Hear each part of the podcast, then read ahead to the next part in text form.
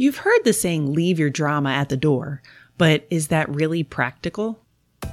Welcome to Becoming a Mindful Teacher.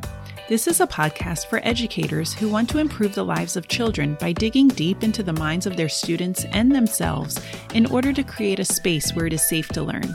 My name is Winter, and I am passionate about helping children break through their mental junk in order to become successful little humans. Join me on this journey each week as we delve into the many ways that we can help our students succeed, no matter what difficult situations they've experienced. Let's get started. Hi, guys. We're back and ready to dive into the world of our minds and the craziness that that can bring. Um, this topic this week uh, hits a little close to home. So I was excited when I thought about sharing this topic with you today. Growing up, I was involved in the sport of cheerleading. So whether I was on the team or if I was coaching, um, it was definitely a part of shaping me as a person. And while I was working on these teams, either with them or I was participating in them. So many times I had coaches bring up the saying, leave your drama at the door. And I knew exactly what they meant, I mean, come on, we were teenage girls and there was always drama brewing between some, you know, some people on the team. So what they were trying to say was no matter what issues you have going on outside of this practice, you aren't going to bring it in here and you need to focus on what we are doing today.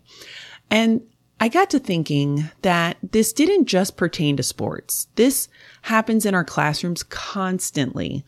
Um, I know middle and high school teachers who really struggle to keep the attention of their students and they kind of risk losing them to something catching their attention on their phones or through relationship issues with their peers.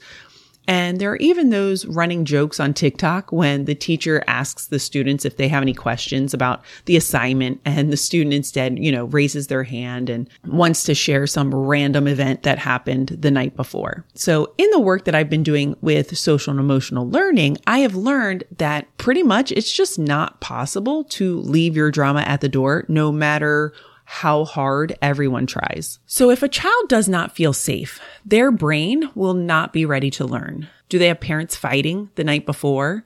Maybe mom threatened to move out and leave dad. What does this mean for the student? Does the student have a home that they will be able to go to when they leave school? Or do they even know who they might be living with? Or say it's a peer relationship and they're struggling with that with their friend or, you know, a boyfriend, girlfriend. Maybe them and their best friend got into a fight and now this friend is threatening to share private information with, you know, their peers and their classmates. But it was once a, you know, a safe secret and now their safety is threatened they're scared that this information will get out and they will not only be left by themselves, but then rumors may spread like wildfire and then their reputation is ruined. So imagine all of this going down. And then you, as their teacher, are now reprimanding them because their homework wasn't completed. And I know this may be an unpopular opinion, but it is kind of selfish of us to believe that we can be the center of the student's world for the short amount of time that we have them. So what can we do to kind of rectify this situation? Well, first, if you do have an explicit no drama policy, I would never tell you to state that all drama is accepted here because obviously that isn't what we want.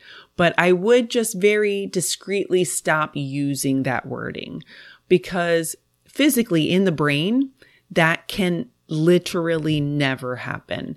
It is physically impossible for the student to leave any fear based thoughts outside of the classroom. So when you think of Maslow's hierarchy, like safety is one of those basic needs that we need in order to move up that hierarchy. And if they don't feel safe, they cannot physically succeed in achieving those higher levels without that. What you can do is create an environment in your classroom where each child feels respected for being an individual, knowing that each person comes with different coping skills, feeling different levels of safety, and feeling as if they are just as important as the content that you're teaching. So our students are going to come to us with drama from their homes and from events outside of our classrooms that we never have control over.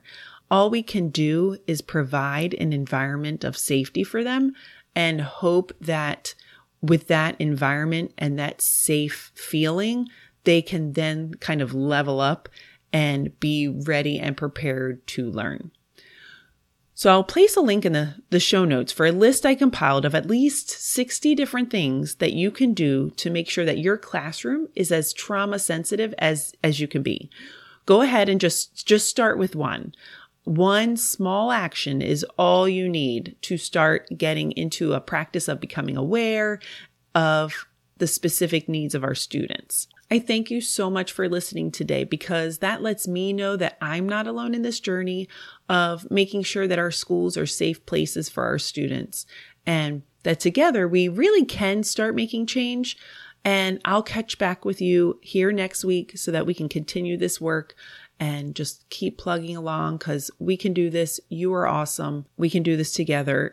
Don't try this alone. Okay. I will talk with you next week. Thanks so much for listening. If you're interested in more stuff from me, go ahead and join me on social media. You can find me on Facebook and Instagram at A Mindful Teacher. You can also join my mailing list to be notified when new podcasts are released. Just head on over to my website at amindfulteacher.com.